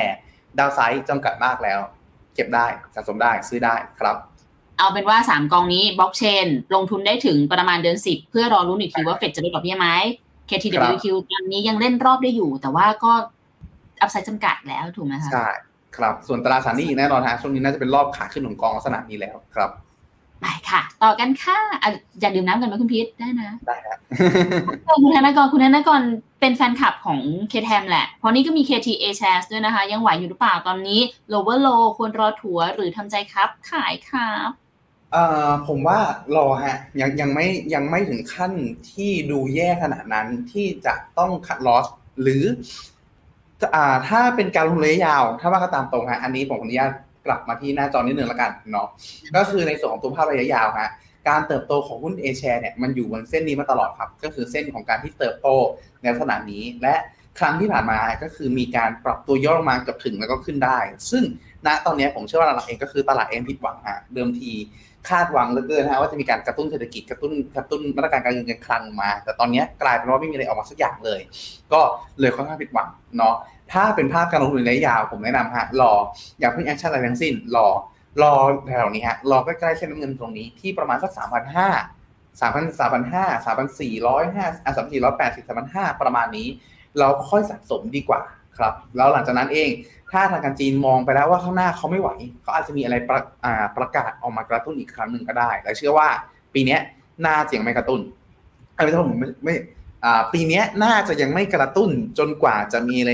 แตกมีอะไรระเบิดหรือไม่หรือชัดเจนแล้วว่าไม่ไหวจริงๆ เราค่อยกระตุ้น แล้วเมื่อไหร่ก็ตามให้เขากระตุ้นเกิดเหตุลักษณะนั้นครับ ตลาดจะวิ่งได้ค่อนข้างดี สรุปฮะคิดีแช่กัดฟันรอก่อน รอให้ถึงในจุดที่สามพันห้าแล้วค่อยสะสมถ้าเป็นระยะยาว ถ้าเป็นถ้าเป็นการเก็งกำไร ก็ใกล้แล้วฮะใกล้จุดขัดลอสแล้ว ต้องแยกออกจากกันฮะสะสมระยะระยะยาว คือสะสมแนะนำแนะนำสะสมพอยิ่งลงคือยิ่งซื้อของถูก แล้วมีกาสเติบโตสูง ถ้าเก็งกำไรต้องมีในความเสี่ยง ถ้าหลุดแนวก็ต้องขัดลอสครับ ซึ่งใกล้แล้วฮะใกล้แล้วในแง่ของการเก็งกำไรไม่แต่ว่าต้องบอกว่าการลงทุนทุกกองอะค่ะยังไงซะมันต้องดูว่าแบบภาพที่เรามองเขาอะเรามองแบบไหน ถ้ามุมมองระยะยาวเรายังเห็นถึงการเติบโตได้ การลงมาก็ถือว่าเป็นจุดที่ถั่วได้นั่นแหละ แต่ชอบมากนะเวลาที่แบบมีคนมาถามว่าต้องถั่วที่จุดไหนอะไรเงี้ยค่ะ ต้องเข้าไปที่อะไรวางกลยุทธ์ยังไง เพราะนั่นหมายถึงว่าคุณยังคงเชื่อมั่นกับกองที่ลงทุนอยู่เนาะแต่ว่า เอาเป็นว่าถ้าเกิดมีปัจจัยประเด็นพื้นฐานอะไรที่มันเปลี่ยนแปลงไปบอกกันมาได้นะคะ เราจะได้รู้ด้วย หรือเผื่อเราพูดได้ไม่ครบมิติเนาะบอกกันนะ NASDAQ รอยค่าใกล้โอเวอร์โซแล้วขายก่อนดีไหมหรือดอกเบี้ยขาขึ้นจบแล้วถือยาวไปเลย อืมอ่า ถ้าอันนี้มีความว่าถือยาวมาด้วย ผมแนะนำฮะ แนะนำ manage ความเสี่ยงเนาะเพราะอย่างที่แจ้งก็คือมีโอกาสเข้าสู่รอบย่อที่พูดถึงเมื่อกี้นะครับ ก็ถ้านะตรงเนี้ยอาจจะขายเล็กๆน้อยๆครับสิบเปอร์เซ็นสิบห้าเปอร์เซ็นก็สามารถทำได้แล้วรอลุ้นว่าลงมาถึงแนวที่พูดที่พูดไว้หรือไม่ ถ้าลงมาไม่ถึงก็วิ่งต่อเราก็ happy ฮะแต่ถ้าลงมาถึงเราก็สิบถึงสิบห้าเปอร์เซ็นเนี้ยกลับมาซื้อได้ครับผมมีกระสุนไว้ก่อนก็ดีนะคะ ตอนนี้เป็นคำเตือนจากหลายๆคนเลยเนาะอันนี้ของคุณสุรพัฒน์ถามถึงว่าสู้ Berkshire ได้ไหมเข้าใจถ้าดูจากเวลาน่าจะส่งมาตอนที่เราพูดถึงกองเบาเนี่ยค่ะในส่วนนี้อ่า จริง ๆ ผมว่าอาจจะไม่ถึงขั้นสู้ได้เนาะเพราะว่าส่วนหนึ่งเลย ผมเพราะว่าส่วนหนึ่งเองส่วนหนึ่งเลย ผมมองว่ามันเป็นการเปรียบเทียบที่อาจจะไม่ตรงกันเหมือนเอาแตงโมมาเปรียบเทียบกับแอปเปิลอะไรลักษณะนั้นเนาะเพราะว่าในส่วนของตัว Berkshire ฮะแม้เราจะเข้าใจแม้เราจะรู้จักคุณวอร์เรนบัฟเฟตในฐานะที่เป็นนักลงทุน VI ซื้อของถูกถือยาวๆลักษณะนั้น แต่ถ้าเราไปดูไส้ในจริงๆแล้วเนี่ยคุณวอร์เรนบัฟเฟตเองมีความเป็น hedge fund อยู่ค่อนข้างเยอะนะเขามีทั้งใช้การขาย option เพื่อสร้าง cash flow ออกมาระหว่างทางเขามีทั้งมีทั้งในส่วนของตัวการเข้าซื้อ แล้วเข้าไปร่วมบริหารกิจการหรือเทคโอเวอร์ลักษณะเนี่ยครับเพื่ออปรับเปลี่ยนทิศทางการดำเนินงาน หรือเปลี่ยนโครงสร้างในส่วนของตัว งบการเงินทั้งหลายด้วย เพราะฉะนั้นนะตรงนี้โอกาสที่กองทุนธรรมดา ซื้อแล้วถือแล้วหวังจาก catalyst ทั้งหลายเนี่ยกับคนที่ใช้ออปชันช่วยได้ใช้เงินทุนเข้าไปช่วยได้ แล้วเปลี่ยนแปลงโครงสร้างผู้อื่นได้เองเนี่ยมันอาจจะทำให้เป็นการแข่งกันค่อนข้างเป็นคนละลีกกัน ก็ถ้าว่ากันตรงผมว่าน่าจะสู้ไม่ได้ครับไหนไหนไหนพูดอันนี้แล้วเห็นอีกอันหนึ่งของคุณสุรพัฒน์ค่ะ เขาบอกว่าเห็ดฟันเสี่ยงเออ อันนี้แต่ว่าคุยกันได้นะ คือในใช่ อะคุณอยากคุยก่อนไหมได้นะเดี๋ยวจะเจอเจอเจอคือในมุมที่แต่พูดว่า hedge fund มีความเสี่ยงอะค่ะ อย่างที่คุณพีทบอกไป มันมีประเด็นว่าเขามีกลยุทธ์ในการลงทุนได้ค่อนข้างหลากหลาย แล้วก็หลาย ๆ ผลิตภัณฑ์หลาย ๆ กลยุทธ์ที่ใช้อะบางทีเราอาจจะยังไม่คุ้นเคย เพราะว่าก็ต้องยอมรับว่าถ้าเทียบระหว่างไทยเราเองกับทางฝั่งของอเมริกา หรือทางฝั่งของ DM อะค่ะ เรายังคงมีความหลากหลายของ Product ไม่เท่าเขา มันทำให้แบบเรารู้สึกว่าถ้าเราไม่คุ้นนะคะ ความไม่รู้คือความเสี่ยงที่สุดสำหรับแต่นะ มุมแต่เลยบอกว่า hedge fund มีความเสี่ยงอยู่นั่นเองอะคุณพีทต่อได้เลยค่ะอ่าผมมองว่าคล้ายๆอย่างนั้นฮะคือต้องบอกว่าผลสุดท้ายเนี่ยอ่ากรตเองเป็นห่วงเรามากกว่า ผมมองว่าหน่วยงานรัฐบาลไทยและหน่วยงานราชการไทยของเราเป็นเหมือนคล้ายๆ คุณพ่อฮะคุณพ่อคุณแม่ ที่และไม่ใช่คุณพ่อคุณแม่ธรรมดาเลย คุณพ่อคุณแม่ที่ขี้กลัวด้วย คือ คือรู้สึกว่าอยากอยากจะศึกษาให้ดีก่อน แล้วค่อยให้ลูกไปลองดีกว่าแบบเอาไปเลยลุยแล้วล้มมาค่อยมาคุยกันไม่ใช่ลักษณะนั้น เพราะฉะนั้นเนี่ยมันไม่เชิงว่าเสี่ยงซะทีเดียวเพราะถ้าเราดูกลยุทธ์ทั้งหลายแล้วเนี่ยหลาย ๆ กลยุทธ์ของ hedge fund เนี่ย safe กว่าการลงทุนถือหุ้นธรรมดาถือด้วยซ้ำแต่เขากลัวฮะเขากลัวว่าความซับซ้อนของกลยุทธ์ทั้งหลายเหล่านั้นเองเนี่ยมันจะมีความซับซ้อนมากจนกระทั่งลูกคุณลูกหรือประชาชนทั่วไปเองเนี่ย ไม่สามารถทำความเข้าใจได้ แล้วพอไม่สามารถทำความเข้าใจได้ปุ๊บณ ตรงเนี้ยมันจะมีความเป็น black box เพิ่มเติมมากขึ้น หรือถ้ามอง worst case ก็คือมันจะมีในส่วนของตัวแบบนักไม่ใช่นักลงทุนมีมิจฉาชีพ เข้ามาอาศัยไอเดียพวกนี้ในการหลอกลวงประชาชนเพิ่มเติมอีกก็ได้ เพราะฉะนั้นอ่าไม่ได้บอกว่าเสี่ยงในแง่ของความที่ว่าความเสี่ยงสูงอย่างทีเดียวแต่เป็นเรื่องของตัวความไม่รู้หรือเชิงข้อมูลซะมากกว่า เพราะผมพูดถึง universe ที่มันกว้างมากๆกว้างมากๆจนกระทั่งสุดท้ายแล้วมันแบบมันเวิ้งว้างอะไรไปหมด แล้วด้วยความที่ว่าหน่วยราชการเราขอเป็นลักษณะที่ คุณพ่อขี้กลัว คุณพ่อคุณแม่ขี้กลัวขี้กังวล กลัวลูกหกล้ม เพราะฉะนั้นก็แบบอุ้มลูกเดินเลยละกันอะไรประมาณนี้ครับเขาก็เลยมีความพยายามปกป้องเป็นความหวังดีละกันในลักษณะนั้นครับเพราะหน้าที่ของเขาคือการดูแลค่ะ ก็ต้องยอมรับว่าเราเองอาจจะยังไม่ได้มีคนที่เข้าใจในการลงทุนแบบสไตล์แบบหลากหลายเนี่ย พอเท่าที่เขาจะสามารถปล่อยให้เราไปได้นั่นเองนะคะ แต่ไอเรื่องความเสี่ยงเนี่ยมันเป็นมันมองได้หลายมิติแหละเมื่อกี้ที่คุณพีทพูดมาก็ถูกค่ะ เราไม่ได้บอกว่ามันเป็นเสี่ยงสูงเสี่ยงกลางเสี่ยงต่ำนะคะ คำว่า hedge fund มันไม่ใช่ว่าเสี่ยงแบบนั้น แต่คือเหมือนกรณี UGIS อันนี้แล้วกัน UGIS ก็เป็นอีกหนึ่งกองที่เขามีกลยุทธ์ในการเลือกใช้เครื่องมือได้เยอะมากอะให้อย่างเงี้ยเราจะบอกว่าเป็นเสี่ยงสูงเนี่ยเราก็ไม่ได้บอกว่าเป็นเสี่ยงสูงนะเขามีเยอะแล้วเขาใช้แล้วเราเข้าใจก็จบแค่นั้นเองผมวันนี้ยกตัวอย่าง UGIS ฮะ UGIS รุ่นแรก ๆ ที่ออกมาในไทยอ่าไม่ไม่ใช่ UGIS ขอไป PIMCO GIS Income รุ่นแรก ๆ ที่ออกมาในไทย ถูกจัดความเสี่ยงเป็นเลเวลห้าคือกองทุนผสมนะฮะ อ่า เพราะว่านะตรงนี้ยูจิสพิมโก้จิสอินคัมเองเป็นกองทุนตราสารหนี้ตราสารหนี้เลย แต่ใช้ทั้งช็อตใช้ทั้งลองสารพัดมีการถือถือมีการเฮดความเสี่ยงเรื่องค่าเงินและไม่เฮดด้วยทางกรตผมอันนี้ผมเดานะ ผมเดานะว่าเขาเองอาจจะมีเรื่องของตัวความเห็นแล้วว่ามีความซับซ้อนสูง แม้จะเป็นตราสารหนี้เขาก็เลยมีการปัดในส่วนของตัวเกจความเสี่ยงตรงนี้ขึ้นมานิดนึงจากสี่เป็นห้านะ แต่ถามว่าหลังจากนั้นเองพอกองใหม่ออกมา เขาก็ออกมาเป็นเลเวลสี่เป็นตราสารหนี้ทั้งหมด แล้วก็ไปปรับกองแรกๆ ที่ออกมาเป็นเลเวลห้าเนี่ยตกลงมาให้เป็นเลเวลสี่เหมือนกองอื่นๆด้วย ก็เรียกได้ว่ามันเป็นความพยายามป้องกันของทาง ก.ล.ต. ละกัน ที่ออกมาที่แสดงมาในลักษณะนั้นครับอะอันนี้เขาคุณคุณสุรพัฒน์ให้ความข้อมูลเติมมาดู NV ระยะยาวก็รู้แล้วครับ ได้แล้วแต่ละมีกลยุทธ์ได้ได้เหมือนกันค่ะดูอย่างนี้ก็ได้ ครับเนาะเอาเป็นว่าพิมพ์กันเข้ามาได้นะ อยากอยากแบบแลกเปลี่ยนกันแบบนี้นะคะมาต่อกันค่ะ คุณพีทพดดูไปดูมาเออ พันนอกเรื่องไปเดี๋ยวสิบสองนาที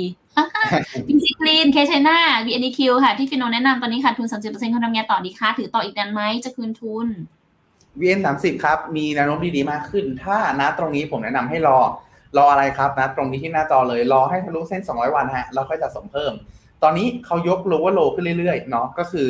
คือปัจจัยเสี่ยงทั้งหลายผ่อนคลายผ่อนคลายลงปัจจัยบวกยังไม่มี แต่ในเชิงเทคนิคก็มีคนเก็บของเรื่อยๆ จะเห็นได้ว่าทำไฮเออร์โลขึ้นเรื่อยๆครับแล้วก็เลี้ยงตัวเหนือเส้น 20วันมาได้เรื่อยๆ ถ้า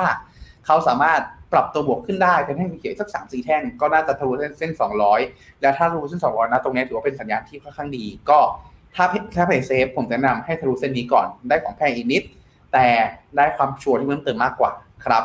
เคชนาภาพคล้ายกันฮะก็คือจีนปีนี้อยู่ในจุดที่ต้องรอฮะรอว่ากันตามตรงก็คืออัพไซด์น้อยลง ถูกกดดันจากการที่ไม่กระตุ้น ปีนี้มีโอกาสที่จะคืนทุนแต่ช้าครับ ว่ากันตามตรงครับตอนแรกเองมองมองว่ามองว่าอัพไซด์40 ปีนี้เหลือประมาณสัก18 20เท่านั้นเองครับนะสรุปว่ารอได้ NQ อ่า ผมว่าถ้าเกิดมีโอกาสได้ซื้อเร็วสุดหลังจากนี้คือ VNEQ อาจจะไม่เกินสักสามถึงสี่ที่เหลือประมาณเดือนหนึ่งไม่เกินนี้ครับ อืมโอเคค่ะ แล้ว China กับ P-CGREEN นี่ไง China กับ P-CGREEN รอนิดนึงฮะตอนนี้รอมาตรการกระตุ้นเดี๋ยวเราค่อยซื้อดีกว่าเพื่อความชัวร์ครับไปต่อค่ะ KFG Bank ค่ะน่าจะทยอยสะสมหรือยังคะ KFG Bank จริงๆ ต้องบอกว่านะตอนนี้ยังไม่ค่อยแนะนำเนาะคือเขาอาจจะขึ้นตามในส่วนของตัวโมเมนตัมที่ดีได้ แต่เนื่องจากว่า base อ่าถ้าเกิดยังไม่มีเลยยังไม่ค่อยแนะนำเพราะว่าbase case คือตอนนี้วิ่งต่อได้สามสี่เดือน แต่มีโอกาสลงต่อข้อขั้นแรงในอนาคตธีมหนึ่งที่เราคุยกันฮะเราคุยกันเล่นๆใน investment team ว่า ธีมอ่าเดือนนี้จะตั้งชื่อ outlook ว่าอะไรดีหนึ่งธีมที่คิดเราไปครับคือธีมเก็บอ่าเก็บ เก็บเหรียญบนทางด่วนฮะคือมองว่านะช่วงช่วงเวลานี้ เป็นช่วงเวลาที่มีโอกาสสร้างผลตอบแทนได้ แต่ความเสี่ยงไม่คุ้มต่อ return ที่อาจจะได้ เหมือนเราเหมือนจะเหรียญสิบตกอยู่บนทางด่วนฮะเราเติบรถลงไปเก็บเนี่ยอาจจะโดนรถชนได้ในลักษณะนั้น เพราะฉะนั้นถ้าถ้ามีของอยู่ถือไว้แล้วทยอยทีมลดความเสี่ยง ถ้ายังไม่มีไม่ค่อยแนะนำเท่าไหร่ หรือถ้าคันวินจริงๆ อาจจะลงน้อยหน่อย 10% 15% ประมาณนี้ดีกว่าครับ โอเคค่ะ ไปต่อกันค่ะนี่ KUSA จะเหมาะกับนักลงทุนสาย DCA หรือถหรือสายลงทุนยาวมากไหมครับ ผมว่ามีความน่าสนใจ เพราะว่าหลักเองอย่างที่ชอบอันที่ผมพูดถึงก็คือเขา manage ความเสี่ยงดีมากขึ้นไม่ใช่เป็นการความเสี่ยงดีมากขึ้นconcept เปลี่ยนทำให้ดาวดาวเขาเขาเบาลง เพราะฉะนั้นนะตรงเนี้ยเราจะถือได้ถือได้อย่างสบายใจเพิ่มเติมมากขึ้นครับโอเคอย่างที่บอกไปค่ะ ถ้าเกิดอยากนอนหลับมากขึ้นอะไรอย่างเงี้ยอันนี้อาจจะเป็นอีกหนึ่งกองไว้แต่ว่า อันนี้รู้จัก performance หลังๆ ในอดีตเขานะ ซึ่งไม่ได้เป็นการการันตี performance ในอนาคตนะทุกคน โอเคไปต่อค่ะ อะไรเป็นเหตุผลให้เปลี่ยนผู้จัดการกองทุนครับโอ้รู้ไหมอ่าตรงนี้ก็คือในส่วนของของทางกสิกรเขามองหาในเรื่องของตัวกองที่มีความสม่ำเสมอเพิ่มเติมมากขึ้นเนาะจากเดิมทีที่เขาหากองที่ outperform มาก แล้วปรากฏว่า outperform มาตรงเนี้ยมันมีความฉีกทั้งในแง่ของฉีกขึ้นและฉีกลง เขาเลยอยากจะได้กองที่มันยังเป็น growth อยู่ แต่ขณะเดียวกันมีความสม่ำเสมอเพิ่มเติมมากขึ้น ให้นักลงทุนถือได้อย่างสบายใจเพิ่มเติมมากขึ้นครับโอเคเดี๋ยวต้องมารอดูกันต่อค่ะ ให้เวลาเขาหน่อยเขาเพิ่งเข้ามาบริหารจัดการจริง 16 พฤษภาคมที่ผ่านมานี่เองเนาะครับผมค่ะคุณเพชรคุณกระแตสวัสดีค่ะ ถ้าอเมริกาเกิดผิดนัดชำระหนี้จะส่งผลอย่างไรบ้างกับกองตราสารหนี้ทั่วโลก เช่น UGIS ไหมคะอ่าผมพยายามตอบภาพรวมก่อนละกันว่า ถ้าส่งผลต่อกองตราสารหนี้ทั่วโลก โดยทั่วไปแล้ว ถ้ากองตราสารหนี้ระยะสั้น ๆ จะเจ็บน้อยหน่อย แต่เจ็บนะ เจ็บน้อยหน่อยแต่เจ็บนะ คือเพราะว่าธรรมชาติก็คืออถ้าเกิดการผิดนัดชำระหนี้ณวันนี้วันที่สมมติฮะ24 พฤษภาคนมองไปข้างหน้า พวกตราสารหนี้ระยะสั้นจะมีความเสี่ยงผิดนัดชำระหนี้ชำระหนี้สูงกว่า เพราะอีกเดือนหนึ่งก็ครบแล้ว อ่า ประมาณนี้ฮะ เพราะฉะนั้นจะมีแรงขายจากนักลงทุน จำนวนมากขายตัวสั้น ๆ ที่จะเขากำหนดช่วงเดือนข้างหน้าสองเดือนข้างหน้า ไปถือตัวตัวไกลๆแทน เพราะเชื่อว่าผลสุดท้ายแล้วสหรัฐคงไม่คงไม่อ่าไม่ได้ขายไปจัดกิการนนักชำระหนี้ทีเดียวแบบ 15 ปี 20 ปีลักษณะนั้นครับ อ่ารวมไปถึงพอคนมองว่าโอเค เรื่องของตัวพินักชำระหนี้เกิดขึ้น เศรษฐกิจอาจจะพังฮะ เพราะว่าถ้าพินักชำระหนี้ปุ๊บ นั่นหมายความว่าพันธบัตรรัฐบาลที่ควรจะเซฟที่สุดเอ้ามีความเสี่ยงนี่พอมีความเสี่ยงพอมีความเสี่ยงอ่าใช่ครับพอมีความเสี่ยงปุ๊บ อัตราดอกเบี้ยที่เขาให้ก็ต้องสูงขึ้นเช่นเดิมทีพันธบัตรหนึ่งปีสมมตินะฮะอยู่ที่หนึ่งเปอร์เซ็นสิบปีอยู่ที่สิบเปอร์เซ็นผมสมมติเลขกลมๆอย่างนี้ละกัน ถ้าเขาเห็นพันธบัตรสมมติได้สมมติ ถ้าพันธบัตรรัฐบาลมันมันมีความเสี่ยงเพิ่มเติมขึ้นมาจากหนึ่งกับสิบก็ต้องขยับขึ้นอาจจะเป็นหนึ่งจุดห้ากับสิบจุดห้าหรืออะไรลักษณะนี้ ซึ่งพอเป็นลักษณะเนี้ยครับเท่ากับว่าพันธบัตรขึ้นแล้วหุ้นกู้ก็ต้องขึ้นตามอะไรก็ต้องขึ้นตามทำให้นัดลงเนี่ยฮะมันเกิดมันมันส่งผลกระทบต่อต้นทุนการเงินของบริษัทของธุรกิจจำนวนมากแน่ๆอ่ารวมไปถึงพอเกิดการ default ปุ๊บสิ่งที่เกิดขึ้นก็คือ มันจะมีคนเสมือนตกงานเกิดขึ้นทันที เพราะว่ารัฐบาลจะต้องหยุดจ้างงานคนเพราะจ่ายเงินไม่ได้ ในลักษณะนี้เขาทางกูแมนแซกเขามีการประเมินว่าถ้า default วันเดียวปั๊บจะมีคนตกงานอยู่ที่ประมาณหนึ่งล้านห้าแสนคนฮะ นั่นหมายความว่าเรื่องของตัวอ่าสถานการณ์เศรษฐกิจแย่แน่ๆเนาะทำให้บอลสั้นๆ จะเจ็บนะในระดับหนึ่งแต่ไม่เจ็บมากเพราะ duration สั้น bond ยาวๆจะได้รับผลกระทบเชิงอ่าจะมีแรงซื้อกลับค่อนข้างสูงอะยิ่งยาวยิ่งดูดี เพราะฉะนั้นกลายเป็นว่าถ้ากองไหน duration ยาวจะเป็นบวก กองไหน duration สั้นจะเป็นลบอ่าครับ main จะเป็นลบอ่าใช่ใช่ครับ แต่ UGIS ฮะ UGIS ต้องบอกว่า UGIS เป็นธรรมชาติของเขาอยู่แล้ว ก็คือเขาเป็นกองที่เอ่อ ถือพวกตัวตราสารพวกพันธบัตรรัฐบาล อายุสั้นๆน้อยอยู่แล้ว เพราะว่าเขาเน้นที่ยิวสูงและพันธบัตรรัฐบาลอายุสั้นๆยิวน้อย ดอกเบี้ยน้อย เพราะฉะนั้นไอ้ผลลบจากแรงเทขายที่เกิดขึ้นในส่วนของตัวอ่าบอกบอกอ่าเพราะที่จะดีฟอลในช่วงแบบหนึ่งเดือนข้างหน้าจะน้อย แต่เขาจะไปโดนอีกตัวหนึ่งแทนก็คือเรื่องของตัวยิวสเปรดที่กว้างขึ้น พันธบัตรรัฐบาลถูกกดลบเพราะมีคนซื้อเพิ่มขึ้น อ่าราคาขึ้นว่าง่ายๆราคาขึ้นราคาขึ้น ในขณะที่คนคนที่กังวลกังวลเรื่องเศรษฐกิจทั้งหลายเขาเทขายพวกตราสารหนี้ผู้หุ้นกู้ที่ความเสี่ยงสูงกว่าลงมา แล้วธรรมชาติของยูอ่าใช่ครับ แล้วธรรมชาติของ UGIS คือเขามักจะมีการ short duration ของพันธบัตรไว้ แล้วก็ถือหุ้นกู้ไว้คราวนี้กลายเป็นว่ากลายเป็นว่าเขาโดนทั้งขาขึ้นแล้วก็ขาลงขาขึ้นของพันธบัตรขาลงของตัวตราสารหนี้ทั่วๆไปด้วย ก็อาจจะอยู่ในจุดที่มีโอกาส underperform ได้ในช่วงระยะสั้นๆ แต่เราย้อนกลับไปฮะย้อนกลับไปขออนุญาตเปิดเป็นตัวกราฟตรงนี้แล้วกัน ได้ค่ะย้อนกลับไปในช่วงของตัวโควิดฮะอืมโควิดอะช่วง ยังไม่ถึงนะฮะ นี่เราผ่านโควิดมาสามปีกันแล้วเหรอครับ อ่า ช่วงนี้เลยฮะอ่าจะเห็นได้ว่ายูจีช่วงเวลานั้นเอง ถ้าว่าตามตรงกับอันที่พอฟอร์มฮะ จากสิ่งที่ผมพูดถึงเมื่อกี้ ก็คือเขาช็อตพันธบัตรไว้ แล้วไปถือหุ้นกู้ถือตราสารหนี้ไว้ แล้วพอคนตกใจสเปดกว้างขึ้น เขาก็เลยโดนทั้งขึ้นทั้งล่อง แต่สิ่งที่ตามมาครับก็คือ พอสถานการณ์กลับสู่ภาวะปกติ เขาก็ได้ทั้งขึ้นทั้งล่องและกลับมาค่อนข้างเร็ว เพราะฉะนั้นผลกระทบที่เกิดขึ้น จะเป็นผลกระทบระยะสั้นเท่านั้น เพราะผมสุดท้ายแล้วผมเชื่อว่าอ่าทั้งคุณแมคคาที่และคุณ Joe Biden ไม่ได้ต้องการให้เกิดการ default ขึ้น และไม่ไม่ไม่ได้มีความพยายามที่จะลากให้มันยาว ถ้า default แม้แต่วันเดียว ไม่ว่า ไม่ว่าไม่ใช่นะอ่าไม่ว่าฝั่งไหนก็ตามจะมีความพยายามจะมีความจำเป็นในการต้องเจรจามากขึ้น และทำให้มีโอกาสบรรลุข้อตกลงที่อ่าได้เร็วมากกว่าครับ เชื่อเถอะว่าไม่ว่าจะอยู่ไหนรู้สึกผลกระทบน้อย แต่อ่าผลกระทบผลกระทบมีผลกระทบมีแต่ระยะสั้น แต่กลับไปอย่าง sharp แล้วก็รวดเร็วครับไปค่ะเฮ้ยจริง ๆ มันถ้าเกิด default จริงมันจะเอฟเฟกต่อ Dollar Index ได้ไหมคะอ่า จริงๆมีมีครับมีครับ แต่ถ้าส่วนตัวเองผมมองว่า Dollar Index จะจะแข็ง จะแข็งในแง่ที่ว่าคนจำนวนมากกลัวว่า ถ้าสหรัฐยังเป็นไป ทั่วโลกจะมีวิกฤตตาม เงินจะหนีกลับไปหารัฐบาลสหรัฐอยู่ดีครับอ่าโอเคค่ะ เดี๋ยวนะ ขอดูอันนี้ของคุณมีเว็บอีกอันหนึ่งนะคะ มุมมอง KT Energy KT Oil ค่ะ KT Energy อ่าเราดูน้ำมันเราดูน้ำมันก่อนแล้วกันนะ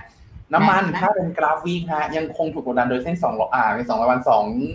ยี่สิบวิแต่สองรายวันรับอยู่ เพราะฉะนั้นถ้าเก็งกำไรฮะ รอรอทะลุตรงนี้ รอทะลุยี่สิบวิฮะแล้วเข้าเข้าเก็งกำไรได้ เก็งเป้าไหนเก็งอยู่ที่ประมาณสักเป้าแปดสิบห้าประมาณนี้นะครับ ถ้าเบรกได้ผมว่ามีลุ้นไปต่อที่ประมาณตึ๊บเก้าสิบฮะก็คือถ้าทะลุ 20 วันเล่นได้ถึง 85 ถึง 90 ประมาณนี้ฮะ แต่จริงๆ ถ้าดูสัญญาณตรงเนี้ย ที่คุณอ้นคุณอ้นเคยแนะนำมาคือ stochastic RSI กำลังจะตัดขึ้น เพราะฉะนั้นพอตัดขึ้นปุ๊บมีโอกาสที่จะไปต่อได้ ผมว่าถ้าสายรับความเสี่ยงได้สูงเก่งในช่วงเวลานี้ก็ได้ แต่มันอาจจะแบบเจอแนวต้านตรงนี้แล้วแบบยิ่งยากยิ่งยากที่หนึ่งแล้วก็อาจจะต้องเจอภาวะทรมานนิดหนึ่งเนาะเพราะฉะนั้นในส่วนของตัว k d Energy ยังคงมุมมองเดิมฮะในส่วนของตัว recession กำลังจะมาเราค่อนข้างเป็นเชิงลบต่อเรื่องของตัวพลังงานอยู่แล้วยกเว้นกรณีเดียวก็คืออยู่ดีๆ OPEC หรืออ้าว OPEC เอง ออกมาอยู่ในจุดที่ลดกำลังการผลิตครั้งหนึ่งแล้วมาจิ้นเข้าสูงมากขึ้น ซึ่งอันนั้นอะมันเป็นแบบ มันเป็นปัจจัยที่คาดเดาค่อนข้างยากเลยไม่อยากให้ไปเก่งอะไรบนนั้นมากกว่าครับ ความเสี่ยงไม่คุ้มฮะโดยสรุป KT Oil เก่งกำไรได้ KT Energy ไม่แนะนำลงทุนครับ แต่จริงๆสองกองนี้ก็ถือว่าเป็นคอมมูคอมมูที่ผลผลอยู่แล้วนะคะ KEUX